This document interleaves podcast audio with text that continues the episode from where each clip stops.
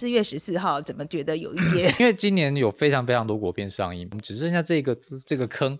然后我们看着那个四一四，我们自己也很犹豫，有是有犹豫啊，是有犹豫的。对.所以我们就问了一些老师啊，然后问了农民力啊，问了各方，然后其实都说就冲吧。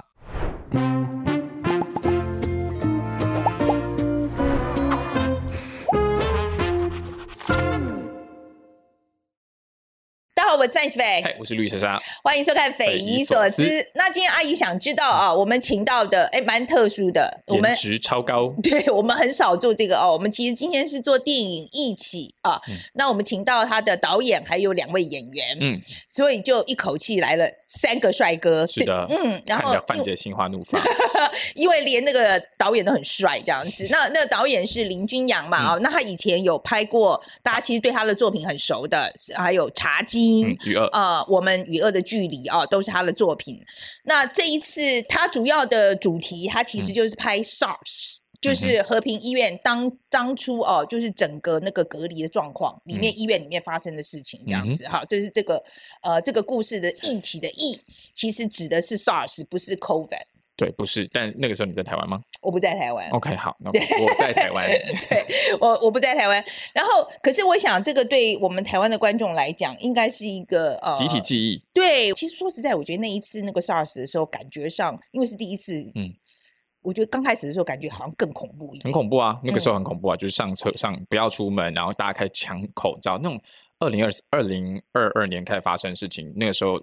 全部都发生了。可是我觉得在这个时间推出，当然我觉得对大家来讲应该是特别有感啦，因为我们既毕竟啊经过了三年这个跟这个病毒共存的这个这个三年的时间，嗯、那呃今天特别请到这个君阳来啊，其实我最好奇的就是想问他两件事，嗯、啊，第一个就是说以前作品像《茶经》啊、《与恶》啊都是拍影集，嗯、为什么这一次一起他会选择用电影这样一个媒介.啊来做这件事情？那第二个是，我觉得。金钟大导演，对不对？那但是我也想知道说，他呃有对于走出就是我们台湾的作品走出台湾这件事，他的想法是什么？嗯，好，这是所以这是我最想问君阳的。范姐问的问题就是 SARS 时间不在台湾的 人会问的问题。我没法子，我真的没有在，我真的没有在台湾。然后那时候因为 SARS 在美国是不，这不是跟这个跟跟这个新冠是不一样的，不，因为那时候美国是完全没有这事，对啊，没有那事情。对，就是说台湾这么严重。哦，亚洲这么严重，其实在美国是完全没有感觉。对啊，我那时候看的时候，其实我那时候，呃，我那时候。我先不要讲我透露年龄，但总言之，那时候我是有印象，看电看，不管是看电视新闻报道，然后那时候还有一个像是苹果记者，为了要追这个新闻，就躲在和平医院里面躲一个礼拜，这事情在电影里面都有演到。那所以我想要，所以那是真的，是真的，是真的。Oh. 所以那时候我就我就很好奇两两件事，第一个他怎么样那个事件其实发生的，它是一个悲剧，然后他怎么样这么多事件，他选择要还原哪些，他怎么取舍，这是一件事情。然后第二个是，哎，像有些演员他有可能有经历过 SARS，有些他没有。经历过，那导演自己每个人不同世代的人对 SARS 的记忆不太一样，那还要怎么去建，还要怎么去建构，怎么样把这个故事说好？那他希望这个故事可以带给大家什么？好了，我我们的我们在做这个电影访谈，我相信跟一般的电视台也不大一样，所以大家来看看我们怎么样做这个电影的访谈吧。我先请三位跟我们的观众打个招呼。各位观众朋友，大家好，我是一起的导演君阳。大家好，我是演员王柏杰。大家好，我是演员曾静华。来，我先跟导演谈一谈好了哈。今天三位帅哥这样子，我们好像第我们这个颜值加分非常多。来，先谈一谈哦，这个呃，为什么会想要拍 SARS 这个故事？我知道你三年前就已经做开始做填调了嘛，然后那个时候 COVID 开始了吗？呃，其实这个故事更早。当然，SARS 本身是在二零零三年，它已经二十年前的故事了。那呃，中间有一些纪录片，然后也有呃各种访谈、各种素材。其实，呃，很多人也想把它做成剧或电影。那过去这十年，我接触过不少人说他们想要做这个题材，但是我自己一直都还没有找到一个可以进入的一个点。那个点就是，我觉得我跟疫情没有关系，我跟二零零三年 SARS 没关系。我自己不是医护人员，我那时候大四。我我有被那个影响到，我那年要做呃毕制，然后呃我因为 SARS，所以我毕制做不了，我没有办法做呃 public 的的的的的展览，这件事情有被影响到，但是其实对我来说就是这样子，所以我觉得那个故事非常有戏剧性，非常有可以挖深人性的地方，然后有很多很多切片有机会做，但是我还没有找到一个真的可以做的 keyword 是什么。直到这个故事，这个故事其实是二零一七年，呃，编剧刘存涵，然后他们先拿了优良剧本奖，所以等于是优良剧本奖，其实你已经有一个完整的剧本了。那在那之前，他们已经做了很多的填调了。然后等到我接触到这个故事的时候，其实是二零二零年，也就是疫情刚开始的时候。那我觉得其实有点一切都对上了。第一个是因为编剧刘存涵他是一个真的医护，他一直到前一阵子都还在急诊室值值班。那作为一个医护要去说一个医护的故事，我觉得这件事情，我因为他得到了一个门票，我可以深入到这个故事里面，因为这一个视角，这是我认同的视角。对，我不是一个外来的人去看哦，你们怎么样怎么样怎么样，你们多可怜或者你们多心酸，而是我透过这样子的一个编剧，我们真的跟医护站在一起去经验这样子的一个风院故事，我们就开始往这个方向去编写剧本。一直到二零二二年，我们要开拍前，诶，不太一样了。第一个，我们好像开始看到国外已经开始解封了，我们看到，我们已经看到疫情的曙光在前面了。然后，乌俄战争发生了，在最后那个版本的故事的时候，我发现我不能够忽视这件事情。嗯，所以大概在二零二二年，怎么放进去呢？在开拍前后，我开始把这个我们在讲疫情这件事情。把它稍微扩大一点点，我觉得我们在讲灾难。这是我我正正想问的，就是说，我觉得故事很多，想讲的话很多。你以前拍《茶经》，你以前拍《雨恶》，都是影集，它其实可以说的空间大一点。你为什么这一次挑一个用电影来做媒介呢？在呃，就是裁剪这个故事，一开始其实有更多更多原型人物在这里面，呃，包含了其实当时有一些呃外籍看护。然后也实际的被封院在那里面，然后产生一些故事。这些故事都在新闻媒体里面，其实可以找得到当年的真实的人事物。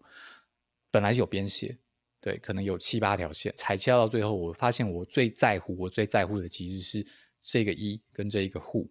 那他们一个代表了不能讲自私，一个应该是说选择上他选择先保全自己，另外一个他比较 take care everybody。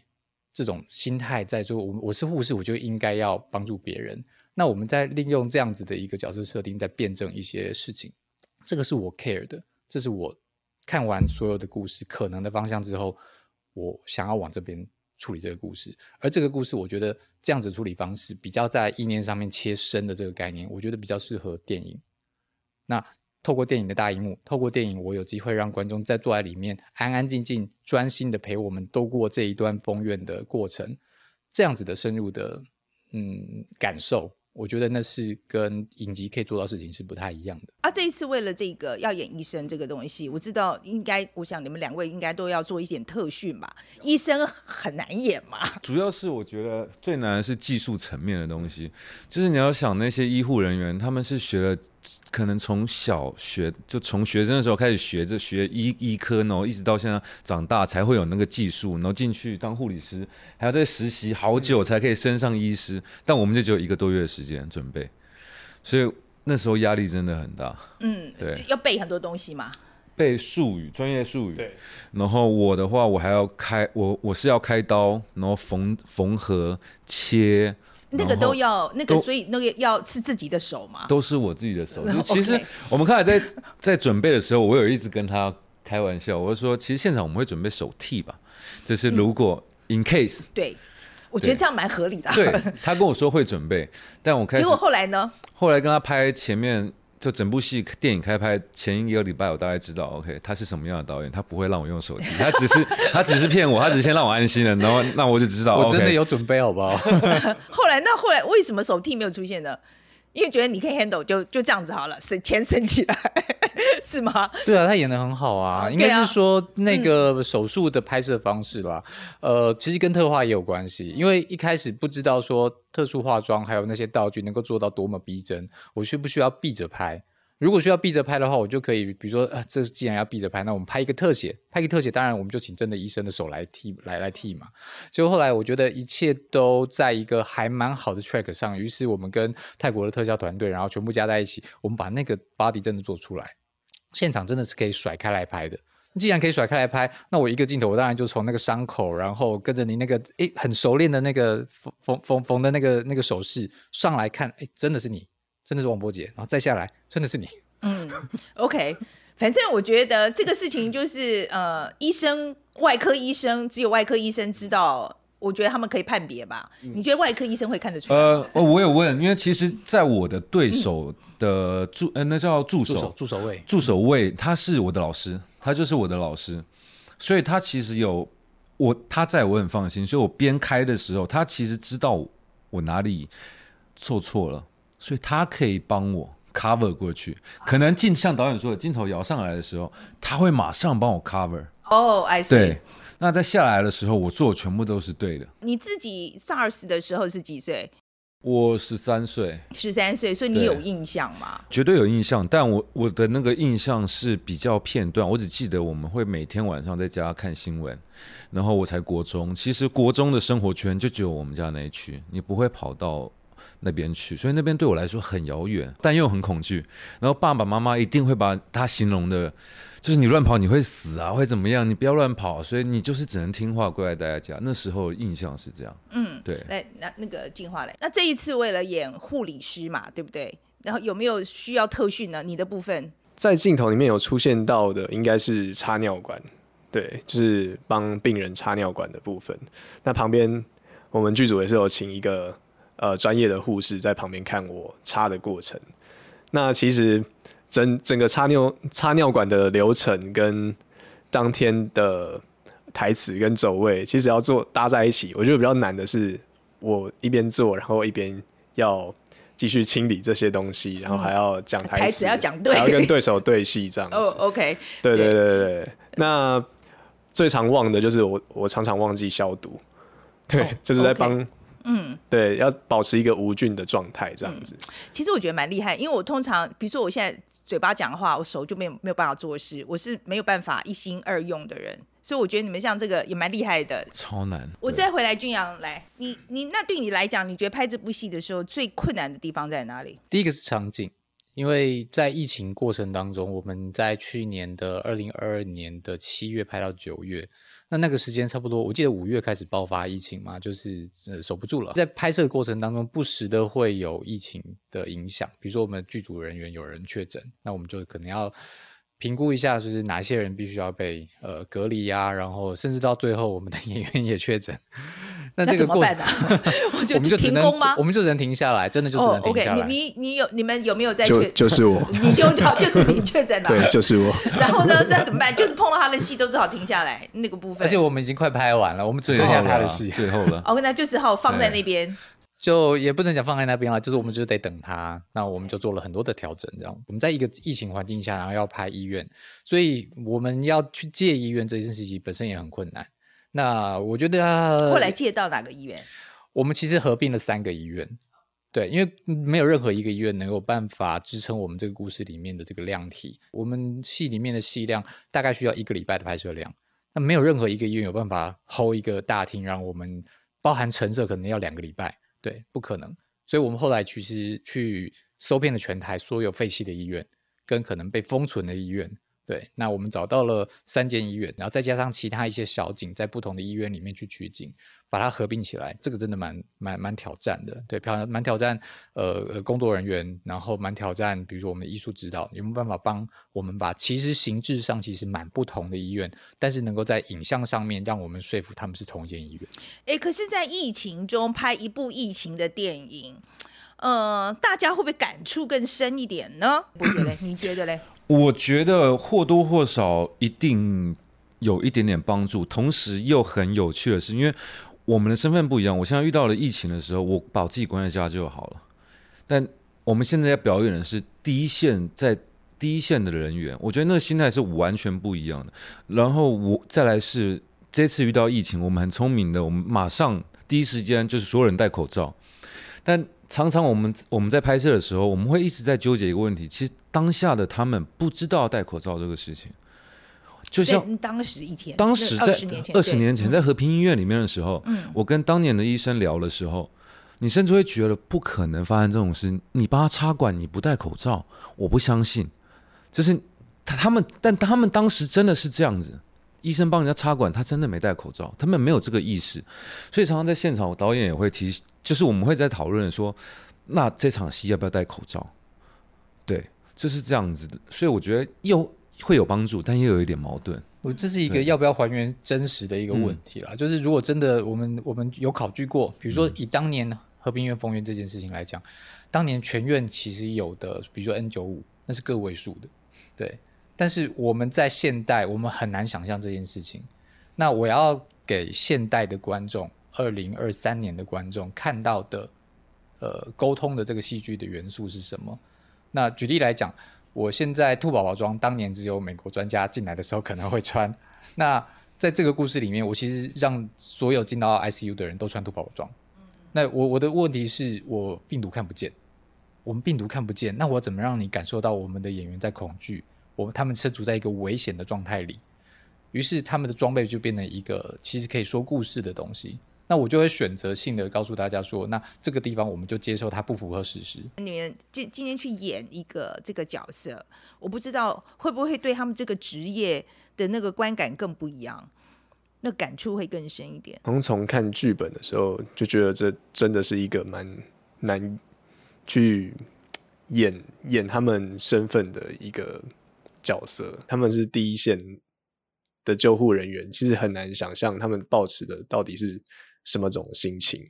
如果你又是有家人，或是有女朋友，或是我像我是没家人的状态，OK，对。现实中有啦，我是说戏中，嗯、戏中没家人。我刚吓了一跳，我刚吓了一跳，是有吗？突然没了，我刚吓了一跳。OK，所以因为演的这个戏，对于医护人员的生活，我想会更有了解哦。我们请柏杰来谈谈好了，嗯、你你你观察到什么？我就举个例子哈，我们我们常常去看医院的时候，大医院一定都是要排队。一定要等很久，你护士一定会对你不耐烦，你你去呃结账收据了，一定会对你不耐烦。你以前一定会有一个 OS 想说，不能好好说话吗？拽什么拽？你自己内心的 OS，你不会跟他们吵起来。但你现在当当我演完之后，我去看医去医院的时候，我是真的可以感同身受，就是真的就很累。他一天要讲重复的话一百次，面对这么多人，然后在一个。充满病菌的地方，他自己也很说不定很紧张，或者什么都有各方面的压力，所以我觉得拍完之后多了更多同理心。嗯，你运气真的不太好哎，你去医院医护理师都这么 这么 辛苦吗？我都遇到蛮好的护理师啊。不是有时候真的讲话他们太急，或是有时候看都不看你一眼那种这种这种，你就会想说嗯，干嘛这样或者怎么样？但真的现在就明白。真的很累，真的很不容易。我觉得对医护来讲，因为这一次我们在田调的过程当中，跟大量的医护有一些面对面的、嗯、比较深度的交流啦，就不是在他们的职场，也不是那么纯粹学医学学技术这件事情。我们就是坐下来聊，就是说，比如说，如果你遇到疫情，你比如说你刚好正在经历的这个疫情，你是怎么去面对这些事情？我发现其实有一个事情，我不能讲伟大。我我觉得用伟大有一点点在框限这个事情。我觉得他们就是觉得，嗯，啊，就该我上场，该我值班我就去啊。那我说这个有危险，那那个时候你会怎么去做判断？嗯，就该我做的事情我就去做。我我发现大部分的人在的医护，我遇到的几乎都是这样子的想法。所以我觉得其实回到戏剧上面，我那个说好我就去做我该做的事情的那个底下，是不是有一些些？自我的拉扯在哪里？那这个事情，我觉得就不是说针对医护，你是不是有自私的那一块，倒不是质问医护，而是质问人。对，人本来就会有这些东西。对，那医护也是人。对，我觉得这个是想要大声说出来的一句话。但是我觉得我自己在看戏的时候，我其实最讨厌看什么戏，就是那种非常的价值观。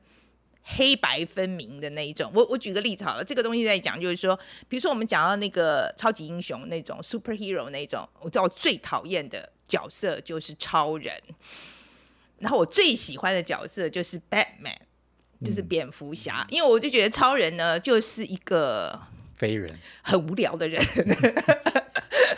OK，我觉得他是一个很无聊的人，但是我觉得 Batman 就是 exactly，因为他有他黑暗的那一面，他的角色本身就是有黑暗的那一面嘛，嗯、所以我会觉得他有趣。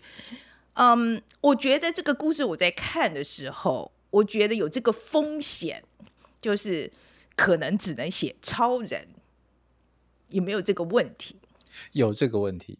其实，在故事原型的时候，呃，伯杰这个角色，他的名称叫做夏正，那正常的正，正义的正。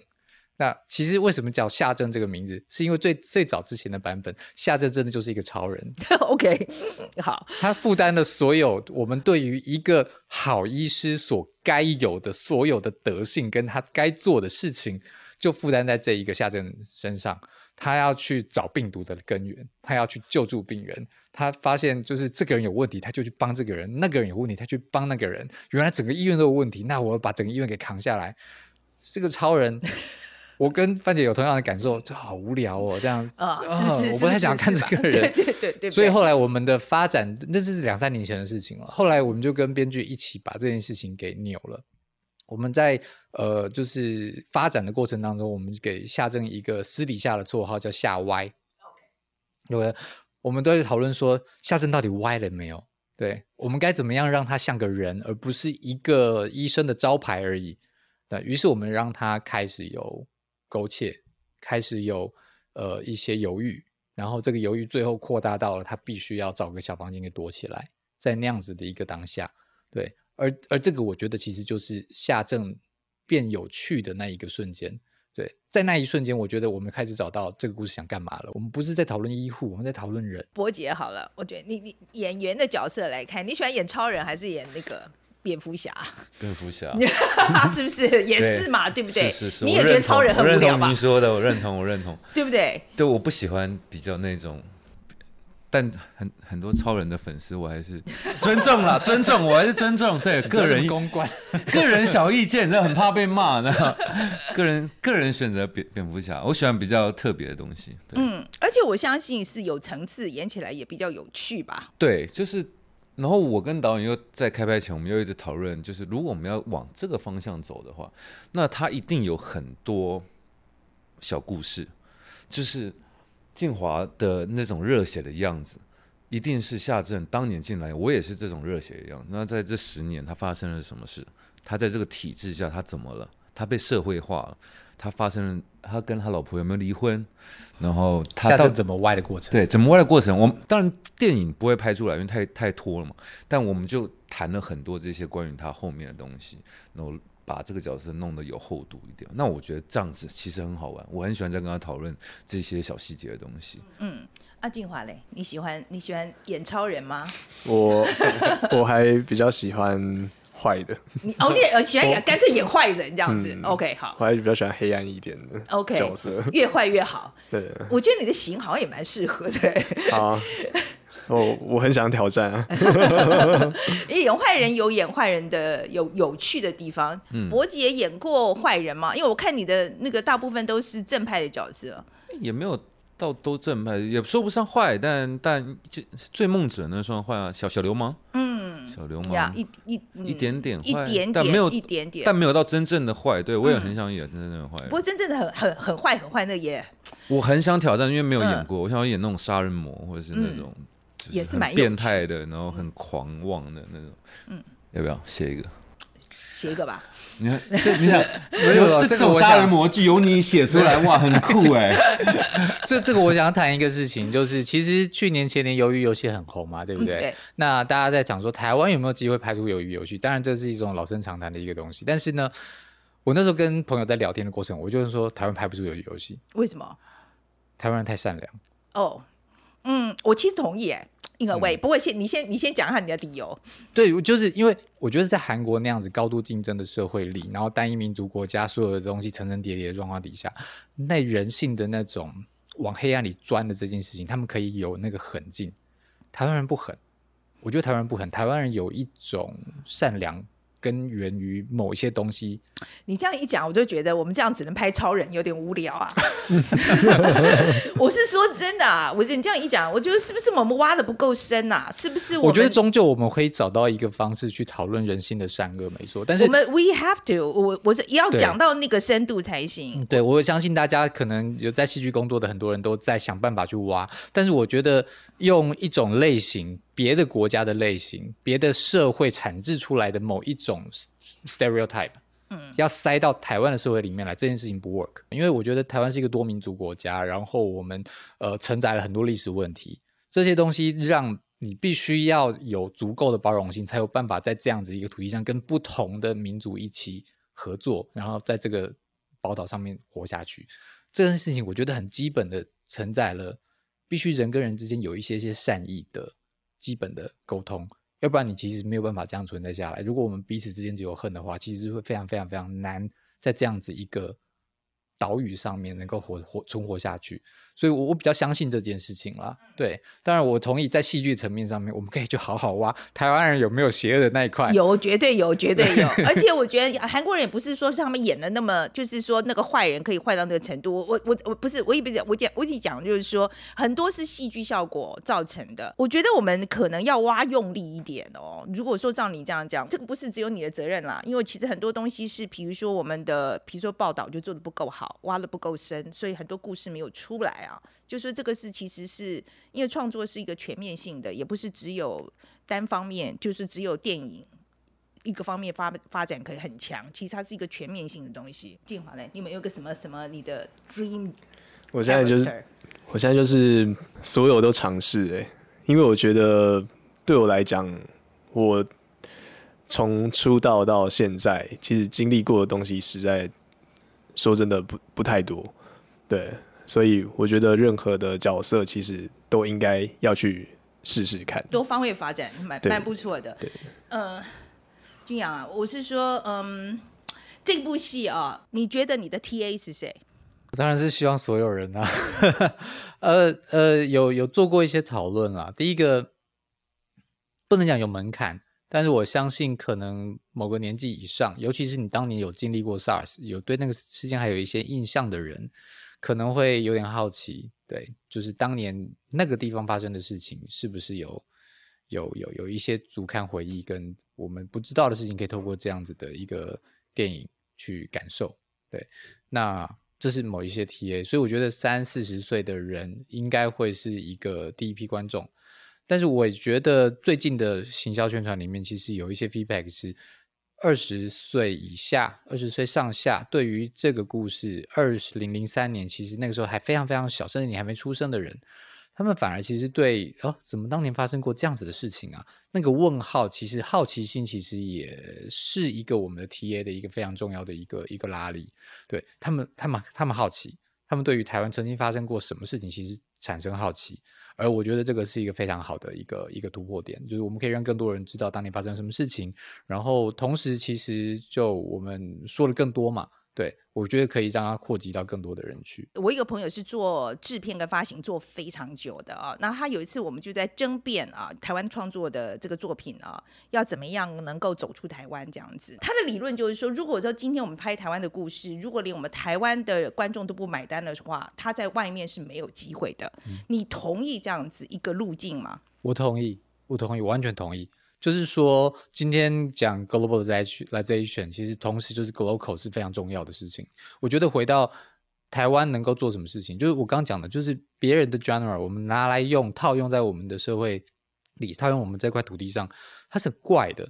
就是比如说，比如说 film film noir，那它是一个在在 San Francisco，在那样子 LA，在 New York 那样子大城市，它可以 work 的东西，你拿来台北就是有那么一点点奇怪的东西，你必须要去。转化，我们可以移植别人的东西，取材别人好的东西，但是我们必须生成我们自己独特的东西出来。而那个独特的东西出来，其实是国外的人想要看的。如果你讲国际市场的话，尤其像 Netflix，他们其实非常鼓励各自的市场、各自的小 market 有自己特色的东西存在。我们不一定要一开始就说我们想要走 global，我们想要让 international 都非常喜欢这样的故事。Maybe 有一天我们可以做到那样的东西。那比以韩国来讲，我自己的理解啦，韩国就是因为耕耘了二十年、三十年，所以大家已经很习惯韩国的语调、韩国的日说故事的方式，甚至我都我听过很多人说，我都以为我会讲韩语了。就是你看那个故事太习惯了，所以那个习惯底下，你好像可以从，如果你在韩国，你好像可以从我要自制韩国的。呃，某个故事，但是我有往全球行销的一个预先的判断，但我觉得现在的台湾，大家还不习惯台湾的故事是什么，大家还没有理解说台湾的社经、社交，然后整个这边的族群意识还是什么。比如说，这个人为什么突然说华语？这个人为什么突然说台语？然后，为什么阶层是这样子？对，我觉得台湾人相对平等。对，那跟韩国那样子一个一个阶级。划分非常明确的人，比如说财阀在台湾好像就哪里怪怪的。台湾当然有财阀，但是好像不太像韩国的财阀那么站到明面来。所以如果在台湾要讲财阀的故事，好像也有那么一点点说不上来的那种力道不足。那不管怎么样，我觉我觉得我们还是在台湾这块土地上在挖独特的，我属于我们自己的故事。然后这个东西我们把它说到好，我相信外国人会买单的。我其实，在看韩国作品的时候，我最大的感触是，他在韩国的故事里面，其实有找到跨文化的共同的问题，就是说这个东西老外来看。虽然是韩国的故事，但是核心的东西它是有共鸣的。可是你这个你要做到这里，你要很懂韩国，你要很懂国际，你才能找到这个共通点嘛。那可是我觉得现在在台湾来讲，嗯，还不够哎，就这个部分。对，我觉得问题是两端都还不够，就是我们自己在深挖台湾这件事情做的本身就已经还不够了。那因为比如说我会遇到一些不同的发展中的故事，他们有些人就会比如说从外国来。他们直接就是好莱坞的的制片，就是这种想要来台湾拍故事。那你跟他们沟通过程当中，他们都会用好莱坞的想法来跟你套。那所以你说什么，他们都觉得这个我们不感兴趣，说这个我不感兴趣。这是一个这边我们我们 reach 不到的事情。但是我觉得回来，因为我们我我至至少我毕竟不是从好莱坞回来的人，我那我能做的事情是什么？就是先深挖嘛，对啊。那我的深挖我我知道我还不够。我知道我们还还有一些东西需要去处理。对，嗯，这个我我我同意了。就像你刚刚讲，我其实不觉得我们没有那种张力很大的，我觉得一定有的，只是我觉得还挖的不够。嗯，嗯，好了，请跟大家讲一下，什么时候去电影院里面看《一起》？四月十四号，然后欢迎大家一起进到戏院来跟我们一起看《一起》。嗯，四月十四号怎么觉得有一点？嗯，这我们这我们 这我们研究员说，嗯，怎么刚好挑这一天这样子？好记啊，没有啦。其实这个故事，呃，我觉得我们不必会去谈生死。那这个故事里面确实也在讨论生死。那我没有特别挑这个四月十四号上映，因为今年有非常非常多国片上映，包含其实也有非常非常多外片上映，其实档期非常非常满。所以我们看着整年度这样排下来，我们只剩下这个这个坑。然后我们看着那个四一四，我们自己也很犹豫，有是有犹豫啊，是有犹豫的，对所以我们就问了一些老师啊，然后问了农民力啊，问了各方，然后其实都说就冲吧，OK，对，嗯，与其憋在那憋憋到下半年被洪水给淹没，其实这个时间点让它上来。然后我自己觉得，其实这个片子在拍摄过程当中，一直到现在都有一种冥冥当中有一个力量。哎，你们有没有去拜拜啊？就是有有有有有有有，因为要拍这个题材有拜拜。有有有有有，而且这个过程当中有好多小故事的，我都觉得其实有被看顾着。对，那我自己其实没有那么想要觉得贴着所谓的 SARS 二十周年来做这个片子，因为说实话，我没有在还原二零零三年的那个封院事件，我没有办法。方方面面全部都顾及到，所以我没有那么想要说，我们就是为了 SARS 二十周年而拍。我觉得这已经太消费了。但是我想，如果有人在这个时间点，四月十四号进来看了这个故事，对于当年到底发生什么事情产生了一些疑问、问号，或者是更多的一点点的理解。跟同理医护人员，我觉得那都会是非常好的事情。嗯嗯，其实差不多了。可是刚刚你现在一讲以后，我就突然非常好奇，有什么鬼故事吗？神故事，神故事，好，来讲一下，讲一个神故事来听吧。呃，这个故事里面其实有一场戏啊，就是对我来说是非常奇妙的体验。那是一场我们的呃太和啊，呃曾敬华演的这个角色，跟向杰如演的那个角色，然后他们因为在这个故事当中被分隔两地，他们在两栋不同的。呃，医院被解被被隔离开来嘛？那他们在一个夜晚，一个清晨，他们上到天台，遥望着对方，触摸不到，但是好想念那个人啊！他们有一个对话。那那场戏其实是一个非常感人的一个一个戏。然后那个过程当中，我觉得我想要，我就跟我我们的的 crew 说，我希望这场戏能够蓝蓝的，我想 Magic Hour，我想要清晨的 Magic Hour。那台湾的 Magic Hour 很短，它跟北京或者是跟跟 LA 的 Magic Hour 不太一样，我们大概只有十五分钟的时间，我们做了非常多的 test，我们有两天早起去看，我就要五点整的那个那个蓝光，对对对，好五点整，五点整就是我要的。好，嗯所以那一天呢，实际要拍了，我们大概三点就到现场，所有东西架好，然后演员都 ready 好，情绪都 hold 住，然后四点五十三分的时候，副导来跟我说：“导演，要不我们先拍一个吧？哦，时间快到了，我们先拍一个。拍完这个，我们修修补补，我们再来一个，我们可以修正一些技术上的问题。然后我们在五点整的时候，应该可以要到我们期待的那个光线。好，然后大概五点五十五分的时候，呃，四点五十五，四点五十五分的时候，我们就好 action。好，然后就跑，两个人跑上来，然后在那边啊，看到对方彼此了。”情绪有了，开始讲对白，讲讲讲讲到演员该哭的时候，下雨了。那是从十秒钟之内，从无到有，砰，整个就是倾盆大雨下来。哇啊，这现在要怎么办？那个当下就是，你就看到我，我就是有点傻愣在那个导演猫后面。我说是很漂亮了，但是我还有特写要补，我还有对面要拍，我到底要怎么样子？因为原本的计划完全不是这个样子，但是他下的那个时间点实在太准了。我觉得那个不太可能是巧合，嗯，就是有一只手告诉你，你拜太多还是不会拜的不够多？我不知道哪位神明，就是反正他告诉你说，啊、这场戏就该这样拍啦，对，嗯、这样才是到位啦。好啦，那大家到戏院里面看一看那一场戏到底怎么回事啦。OK，今天谢谢三位，谢谢谢谢谢谢曼姐。如果可以重新选择，虽然我现在不在你身边。可是我要你知道，你不会是一个人，我会一直一直陪着你，所以我们都要好好的，好吗？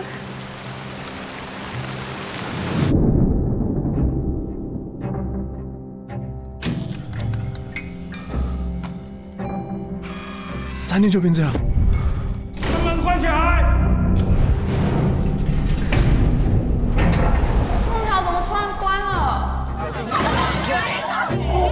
现场现在管制进出，这样把大家关在一起，医院根本是病毒培养皿耶！可不可以再第一批撤离名单？你是没有决定权啊！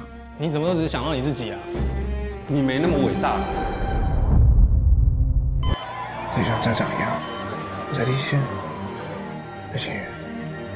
爸爸，要等病人好了之后才可以离开啊。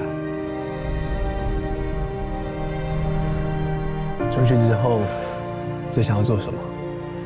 太多了。你呢？我想要跟以前一样。